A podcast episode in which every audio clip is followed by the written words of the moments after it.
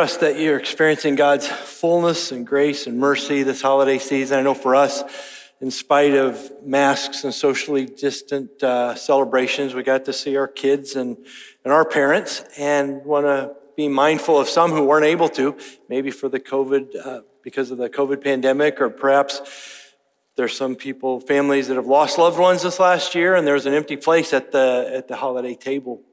And we know that that can bring about a lot of pain and struggle. And then there are other relationships that maybe are strained with uh, children and parents or siblings, and that brings a whole mess of uh, circumstances that are very, very, very painful, which is what parenting and being a child is, isn't it? It's kind of like the, the relationship that brings us the most joy and fun and celebration when it's going well, and the most pain and hurt and pain and, and sorrow and distress when it's not. I think that's what being a parent and being a child is. Uh, and unlike any other relationship, I think, unless, you know, with the exception of adoption, you don't get to choose your parents or your children. You're assigned your parents, you're assigned your children. They may or may not be like you, which may or may not have some good and bad in that. They may think differently, vote differently, believe differently, act differently, value different things than you value. And yet we're in this relationship with them that we're supposed to stay in and, and love one another, care for one another, and help each other, which is what we're going to talk about today. If you want to open your Bibles to Colossians chapter 3, we're jumping back into our series in Colossians. Colossians 3, verses 20 and 21, just two verses are our text for today. You could also go to the YouVersion Bible app and go to events and First Free Church, and you'll find our, our passage there as well. Uh, before I read these verses, it's important to remember the overall message of, these, of this letter. If we just read these two verses and we think Paul's just giving us instructions on how to be children and how to be parents, then we're going to miss the bigger picture. After all, this was a letter that was written to the Colossian church. And so it was not read a verse or a sentence at a time like we study it on Sunday mornings. It was read in one sitting. And so for us to understand the context of these two commands, we need to understand where Paul's been in this letter with this group of Christians in the town of Colossae. He began in chapter one with a special celebration of this church, the faith that they had. He had an incredible prayer for them because of their faithfulness in ministry and what God has been doing through them. And then he moved into this passage. You'll remember about the, the glorious nature of Jesus Christ and the, the supremacy of Christ in all things, which is so critical to understanding his message and to understand the commands that he gives us today in the passage that we'll be looking at. And then in chapter three, well, then he kind of looks at some of the challenges that the supremacy of Christ and how that interacts and intersects with the challenges that that church was facing with some of the, the principles and lessons that were being brought in and other ideas and ways to follow after God. And then in chapter three, we see this new life in Christ rooted in the redemptive work of Jesus and how that's going to play out. So in chapter 3, verse 17, we read, Whatever you do, do it all in the name of the Lord Jesus Verses 18 and 19, which we looked at a few weeks ago, uh, talk about husbands and wives and how that's going to play out there. So we're, we're continuing in this little pocket of this letter that's really saying how are these principles of the supremacy of Jesus Christ, living our lives in Christ, having this union with God through Christ, and understanding how the, how to kind of anchor into the truth of Jesus play out in these relationships. So now let's look at verses 20 and 21, and we'll talk about children and parents. Really straightforward verses Colossians 3 20 and 21. Children, always obey your parents, for this pleases the Lord. Fathers, do not aggravate your children, or they will become discouraged. We're going to start with verse 20. Paul's instructions here to children. Both of these verses are very similar because there's not a lot of how do you understand that. It's pretty straightforward. Children, obey your parents in everything. This pleases the Lord. It's how are we going to apply that? What's that going to look like? Now we need to understand and remember under first century Roman law, because it's easy and it will really mislead us if we take today's concept of childhood and, and adolescence and teenage years, and we try to transpose that back on the first century ancient East, because it was not like that at all. Under first century Roman law, children were viewed as property. Children were property just like the slaves and servants in a household were property. In fact, we're going to look uh, later or in the next few weeks at verse 22, which is a verse about servants and slaves and how you need to follow the Lord. And Paul uses the exact same language as he uses for children. Because in that context, children were viewed as just like slaves and servants in the household. They were more hands in the field. There were more hands in the household to get the work done, to contribute to this household that they have running. Now that's important for us to remember because what Paul's doing here, even in giving this instruction, is very countercultural. So in the context of a society that says children are viewed as property like slaves, the apostle Paul gives an instruction to children in a letter sent to the church, which means that Paul must have expected that children would be sitting in the congregation of this church. And Paul also expected that they would be treated as such that they were responsible to hear the gospel of Jesus Christ and to respond to the gospel of Jesus Christ and be an active part of the church. Think with us, think with me about that. For Paul to give this instruction means he expected kids to be in the room.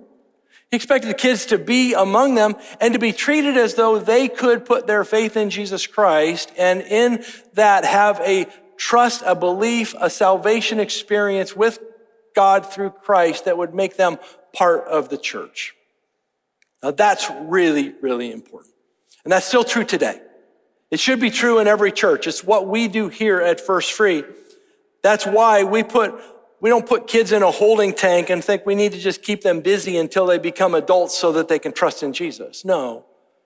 We, in our homes, and our devotions, and our family devotions, and our conversations with kids, as we talk to them about life, we're, we're sharing with them the gospel and the hope of Jesus Christ. It's why our Kid Connection ministry and our Awana ministry regularly are, are presenting a gospel to children, small children, so that they can they can believe and put their faith in Jesus and be part of the church, part of this salvation family.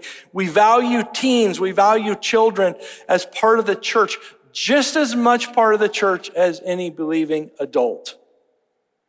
So if there are children, or in our case, teens, although in the first century ancient East, there, there wasn't quite the adolescent and teenage experience that we would have in our, in our culture here. But if there are children or teens here or watching, we want you to know that you are an important part of this church. You are not just a, a minor player in the work of God here at First Free and in our community. That you are invited to have not a second or third class faith, but a first class faith, just like your parents, just like any of our pastoral staff, just like any of the teachers in Kid Connection. We want you to know Jesus is the one who loved you enough to overcome all the bad things, all the sin, all the brokenness, all the messed up stuff in your life, and to give you hope. If you need to understand that more, you can talk to your parents and or some of your leaders in Awana or Kid Connection or other adults that you know here in our church. And we'd love to help you know more about what it means to put your faith in Jesus Christ. Now, if I talk to adults for a second, because if you're like me, my first response is, yeah, and, and, and then I want to add, and that child, that faith of a child will grow and will change and will mature. And as they become more adult and they hit the adult problems in life, that faith that they had as a five or six year old in Kid Connection or uh, third grader in Awana is going to have to become a real big faith, right? Be careful. Be really careful. Because didn't Jesus use the faith of a child as a model for all of us adults to say, that's where the kingdom is? It's when you have the faith of a child. This is really, really important for us as a church to not treat our children or to allow our children to be treated as you know, second class or, or Christians in training to become those people that God wants to use. We want them to be used by God right where they're at and we want to listen and care for them and have them be part of our church family. And that takes various forms and various ways, and uh, we, we want to value that. So let's jump back into the command here. So honor your parents. Honoring parents is a virtue in most cultures, and you look in ancient cultures, honoring parents, obeying parents is something that was there. In Jewish life, it was codified in the fifth commandment. Exodus 20 verse 12, honor your father and mother, then you will live a long, full life in the land the Lord your God is giving you. Now, the Old Testament describes some pretty harsh penalties and discipline that are meted out to children who are stubborn and disobedient. Underlying that response of this real stern reaction to disobedient, stubborn children is something that we don't have as much in our culture in the West today. But in that ancient Eastern culture, which was something of a shame-based culture, and there are still cultures in our world that are more like this than our individualistic culture, that a child's actions would bring either honor or disrepute to his or her parents. And everything that happened in that child's life was viewed in terms of how is that going to bring honor or disrepute to our family, to our society, to our culture. now, we live in much more of an individualistic society. We tend not to think that way and probably would grow as a church and as a people if we added that and not lost our individual faith, but, but also see the culture as being um, important. So in Romans chapter 1, verse 30, when Paul's giving a list of behaviors that reflect a, a disregard for God in life, one of them is disobedient to parents. Because there's something that goes against the culture that God is building of a testimony for himself when that happens. now, the underlying assumption of the ancient wisdom literature about children obeying their parents, and the Bible is ancient wisdom literature. It's more than that, but it is that. It's ancient wisdom literature. The, the underlying assumption in ancient wisdom literature is that parents are wiser than their children and actually care and want to bestow that wisdom and those life lessons and the guidance on their children in a way that helps them to be functioning members of the culture and society and the family system, then that parents want to and are motivated by wanting to help their children.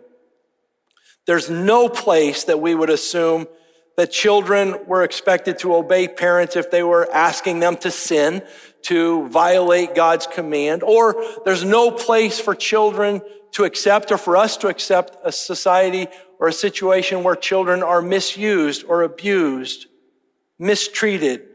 Parents who mistreat, manipulate, and abuse their children are not fulfilling their calling to nurture and, and raise their children as the Lord would have them. And as a church, we are deeply committed to guarding and protecting our kids so that they grow in their faith. And this is a place, this is a, this is a church family where we want kids to be safe. We do everything we can to make sure that that happens. now let's think of the reason that Paul gives for children to obey their parents. In verse 20, it says, because it's pleasing or acceptable to the Lord.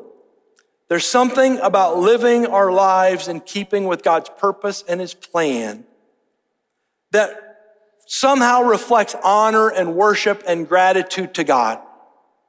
So children, as you honor your parents, not only are you honoring your parents, but you are obeying God. So you are honoring God. You're worshiping God. You're, you're giving God his place in your life, even if that obedience is uncomfortable. You don't agree with it. You don't really like it. You don't understand what the good of this is. Even if your parents are not perfect in every way in their, in their instructions with you.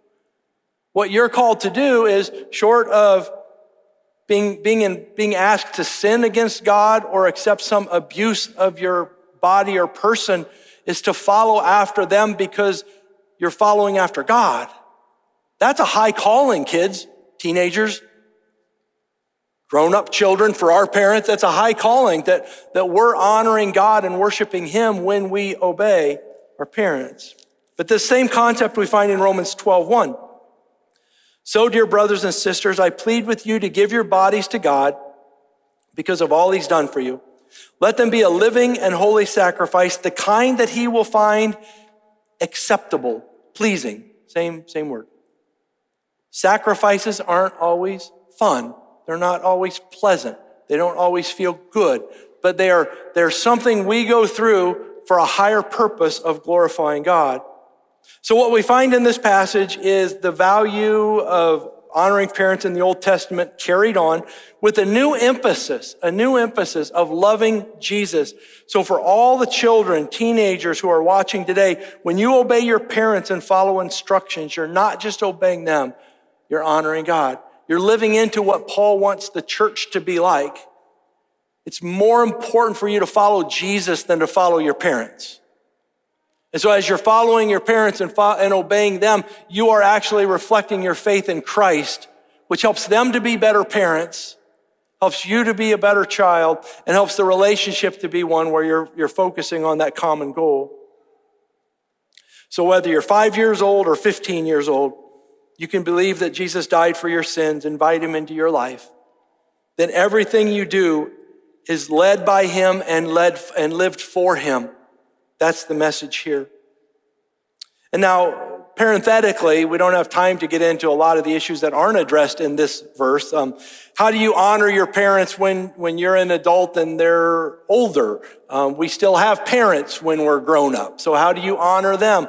Or how do you set healthy boundaries with parents as as you grow up and you're no longer, you know, in middle school or high school, but now you're a young adult and your parents are trying and helping you. And how do you set those boundaries and how do you build new relationships? Those are at that adult to adult level. Valid questions not addressed here. We don't have time to unpack all of that. But the principle of Colossians helps us to find the answer. The principle of Colossians is that when we focus on Jesus, when we live in Christ, that union that we have in Christ, that union that we have with Him, and the supremacy of Christ helps us to see and live out doing all things for Him and for His glory, which helps in these relationships. Now, there's a lot of other instructions for children in the Bible. I'm not going to read all these verses, but I'm just going to give you a bunch of bullet points of other passages in the Older New Testament that talk about some kind of instruction for children. Children are to obey God. Deuteronomy chapter 30, verse 2. They're to fear God, and that doesn't mean, you know, terror of God. It means more reverence and honor and, and respect God. Uh, Proverbs 24, 20. They're to remember God. Ecclesiastes 12, 1. They're to attend to the parental teaching. Proverbs 1, 8, 9. And all over in Proverbs, there's wisdom and instruction for children. Honor their parents. Exodus 20, 12. Hebrews 12, 9, 12, 9. Respect your parents, Leviticus 19:3. Obey your parents, Proverbs 6:20, Ephesians 6, 1, and obviously the, the verse we're looking at today. Take care of your parents, 1 Timothy 5:4. Honor old people, just in general, as a child, you're supposed to respect and honor those who are older in our culture and in our society, Leviticus and First Peter. And then don't imitate bad parents. I love this. This is such a good principle. Ezekiel 20, 18. Your parents are not perfect. Follow the good stuff. Don't imitate the bad parenting principles. That's what I want my kids to do. Don't, don't imitate the mistakes I've made. I'll, I'll own them. Don't imitate those. Children, you have responsibility to live your lives and God wants to give you that. And your parents are there to guide and direct you in that. So just like obeying parents is really obeying God, the same is true for parents as you raise your children it's a better perspective to say you're doing this for God than for them. Verse 21 says, Fathers, do not aggravate your children, or they will become discouraged. Do not aggravate your children, or they will become discouraged. Now, again, in this culture, it's a very patriarchal culture, so fathers were in charge. And so it's very fitting that Paul would say fathers here. In our culture, in our way of doing family, um, it's very appropriate to say moms and dads here because moms and dads share more of a, a responsibility in our culture for child rearing and, and raising the family than in this ancient Eastern culture. But equally applicable, it's still very clear. The instruction for parents is direct. Don't aggravate your kids. Don't aggravate your kids. Now, kids, that doesn't mean your parents will never be aggravating to you. Um, if they're doing their job, some of the things that they do will seem very aggravating. It will seem um, contrary to what you want to do. But other passages, other translations say, don't provoke, don't irritate, don't embitter your kids. The stress is on the father or father and mother's duty to provide guidance and direction and even discipline to your children that's motivated by love and care and their best interest, not by control, not by authoritarianism, not by arbitrary rules. That's what this is about.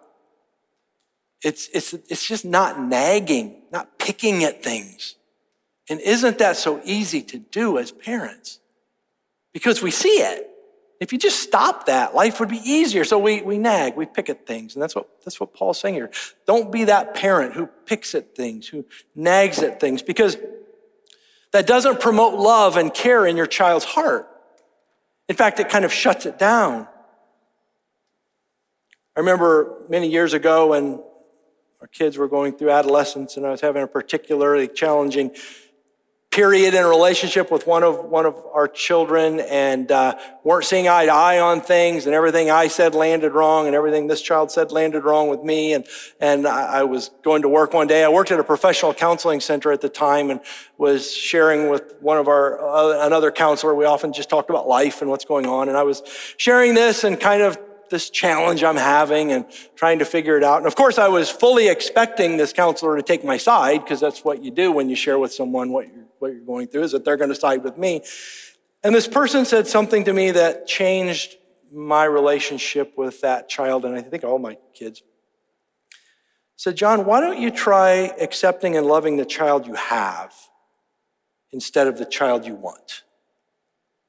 Why don't you try loving and accepting the child you have instead of the child you want.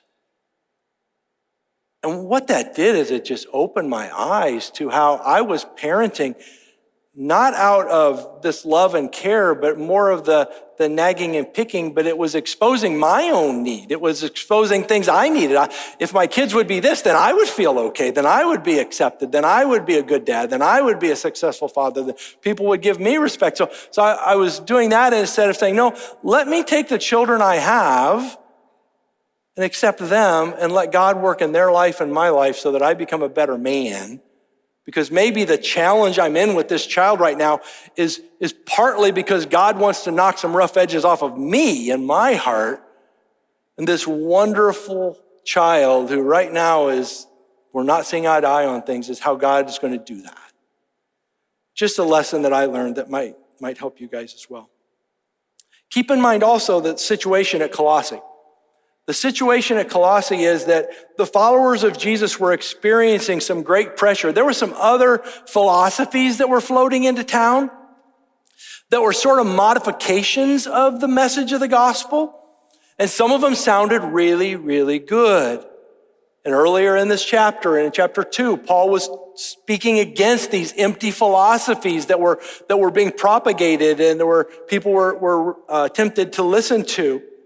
And if a, if a father's oversight and guidance was too severe, motivated by anything other than the love of Jesus and the gospel being rooted in this child's life, then he ran the risk that these alternatives might be even more attractive to their children. And that's another lesson we need to learn today because our kids are getting all kinds of really, really nice looking, polished messages that are so empty and so devoid of truth.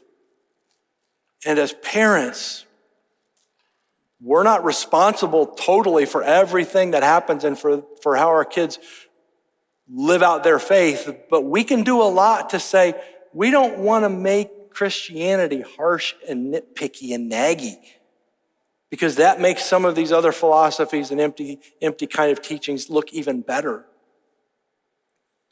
So when parental oversight lacks this grace and mercy. The result is discouragement. Children lose heart. Sometimes they even, they might even comply outwardly, but inwardly they just have shut down and shut you out, which is really dangerous for us. You almost would rather have the openly rebellious kid because you see that, but sometimes it's just like, okay, I'm shut down and I'm done. And that's what can happen.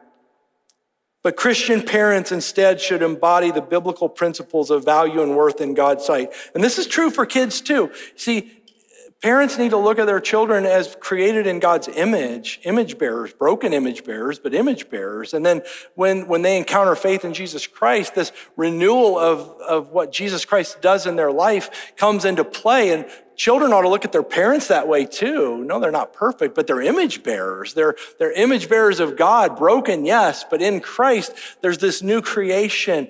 And again, we keep going back to the supremacy of Christ and what God wants to do as we trust in Him.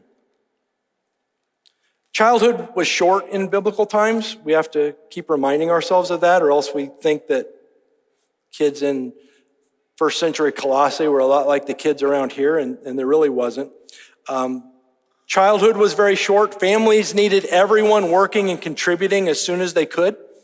So everyone shared in responsibility for the family. So harsh parenting in the first century East, where Colossae was in the Roman Empire, would not only negatively impact that child and his or her self-esteem and self-worth and value, but would also impact how that child contributes to the community, how that child contributes to the family business, to the work of our family, and to our community and to our culture. And again, I've said it before, but I think we need to kind of regain a little bit of that in our church. That, and we do that sometimes. I don't know if we really, we really think about it, but when we dedicate children up here, when we dedicate babies, don't we all make a commitment that we are as a community going to watch out for, pray for, be a community for this child to grow up in faith. And we all stand up and say we're going to do that, but do we think about it later and do we say, wow, I do have a responsibility for that little one running down the lobby today? I, I do have a responsibility to pray for and to be in the lives of children, teenagers. So let's talk real here. Harsh parenting not only divide, violates God's design, but it negatively impacts our kids and it negatively impacts our community.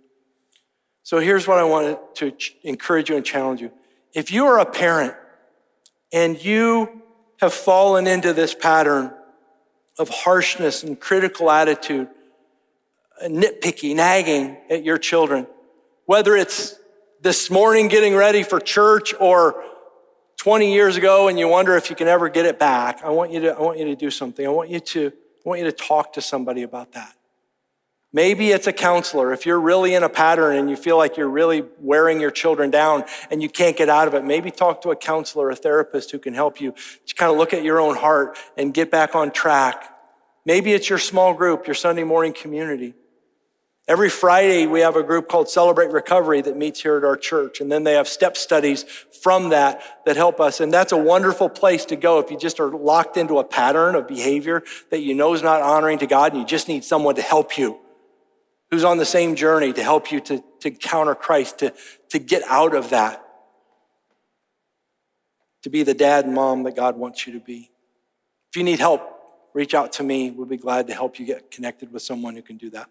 So just as I had a bullet point of a bullet list of points for, for kids, I have a bullet list of points for parents. These are just some other principles, instructions that the Bible gives to parents. I'm just going to read through them quickly. You're supposed to love your children, Titus chapter 2, verse 4. You're supposed to bring them to Christ, to train them up for God, to instruct them in God's word, to tell them of God's judgments, to tell them of the miraculous works of God to command them to obey God, to bless them, to have compassion toward them, to provide for them, to guide them, and to correct them. Again, all in Christ, all through the power of what he's done for us. So again, the teaching of these verses is very clear. Children, always obey your parents, for this pleases the Lord. And fathers, don't aggravate your children, or they will become discouraged. And if we isolate these two commands, if we pull them out of this letter, and if we pull them out of the Bible, it's pretty hopeless. Because if we isolate these two commands and we pull them out of this letter, we pull them out of the Bible, I don't know about you, but all that I see is my failure. All that I see are the Many, many times I crushed my child's heart. Many times I disappointed my mom. Or more likely than not, many times my children didn't obey. You know, in other words, if, if we pull this out of the whole of scripture, we just see how we don't measure up. But every relationship is lived in light of Jesus, in light of the gospel. So let me share with you something that I hope will give you some encouragement. The Bible is a story.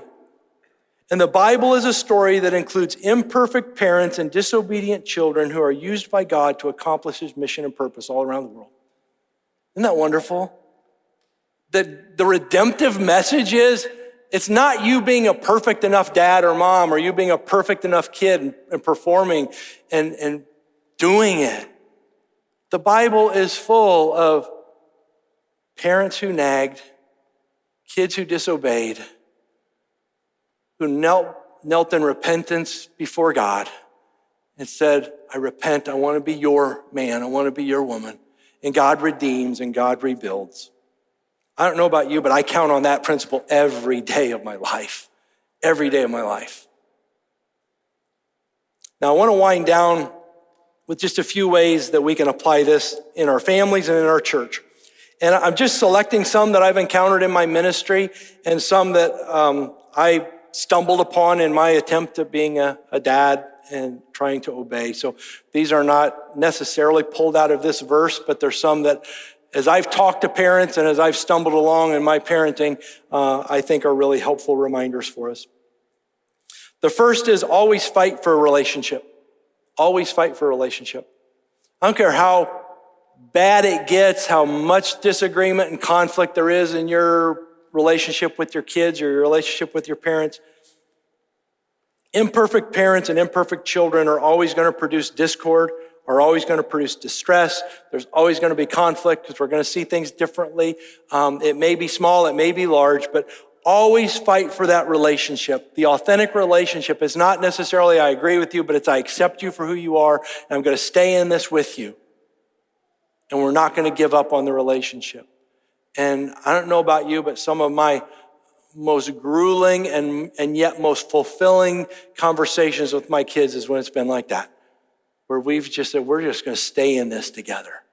We're going to stay in this together. And it shows where real love is, where real respect and honor is.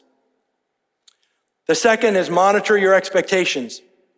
Unrealistic expectations of parents and children interfere with effective communication, interfere with effective relationships. Monitor your expectations.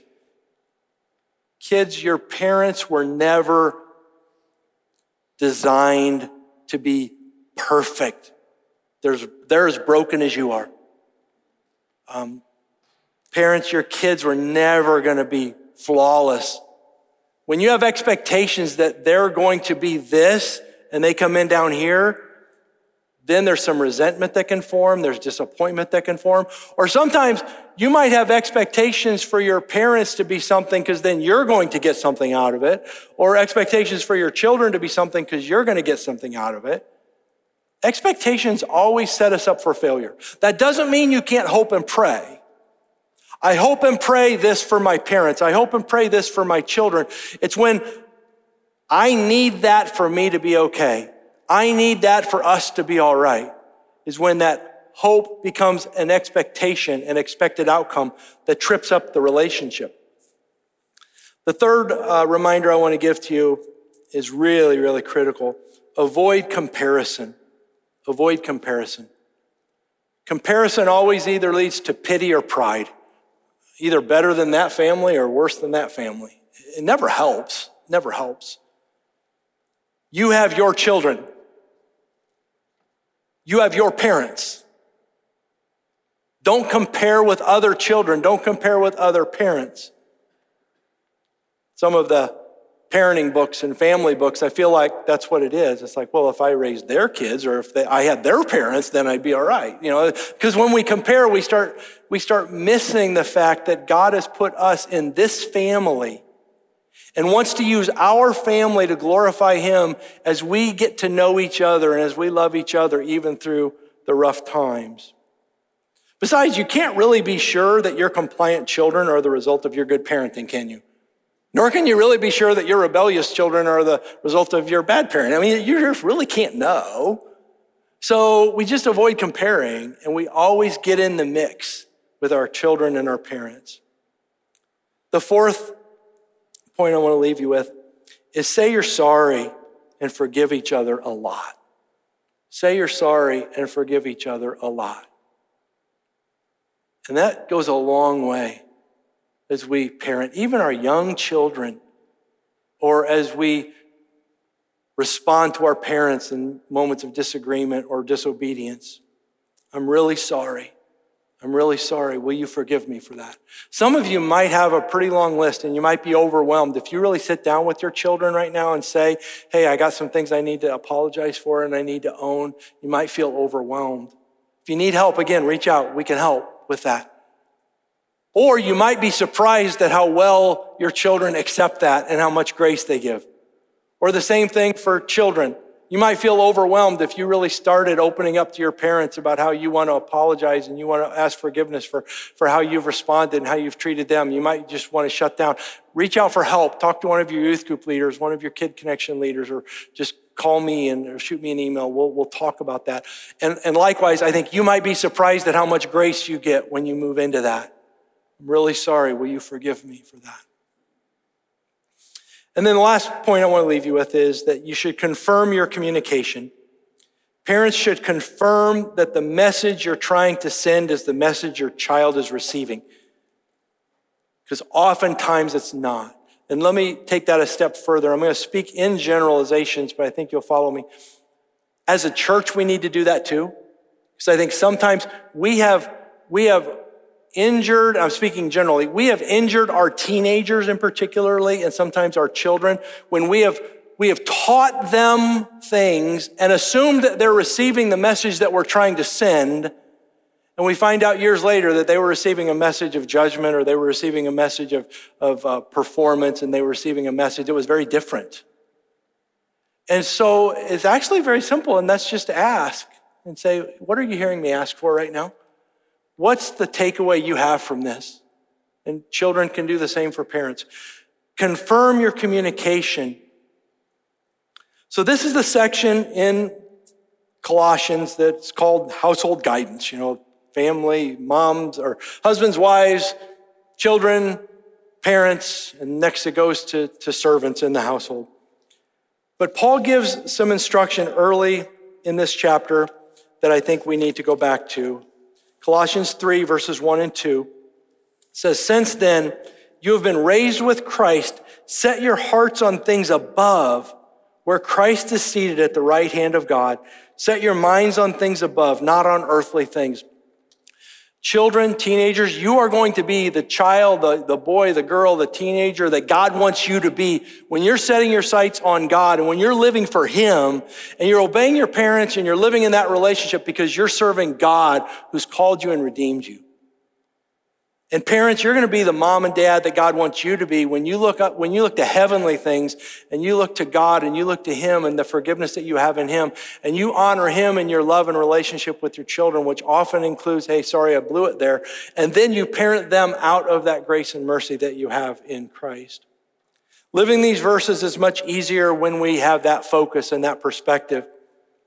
The perspective of a, the only father ever who perfectly loved his son and the only son who perfectly obeyed his father. And what God says through Christ is, I want you to be in my family. And now my rules apply to you, and my love applies to you. Let's pray that he would make us the children and the parents that he's called us to be. God, these are simple concepts, but so packed with meaning and emotion and experience and pain and joy and celebration. I don't know of a relationship that's quite like the parent child relationship. And I just thank you that Paul respected children enough and wanted kind of model for us that children are part of the church and that we don't treat them as second class citizens in the community of faith, but, but they're part of our church. Help us to do that well as we do church here at First Free. And help us as parents to love our kids well, to, to not aggravate them and, and discourage them. And for the children who are here, help, help them to help them to see their obedience to their parents, their following through on what their parents' guidance is, not some, some burden that's oppressive, but a way they can serve God, and in so doing, be the children that you call them to be. May all this happen for your grace and mercy. Amen.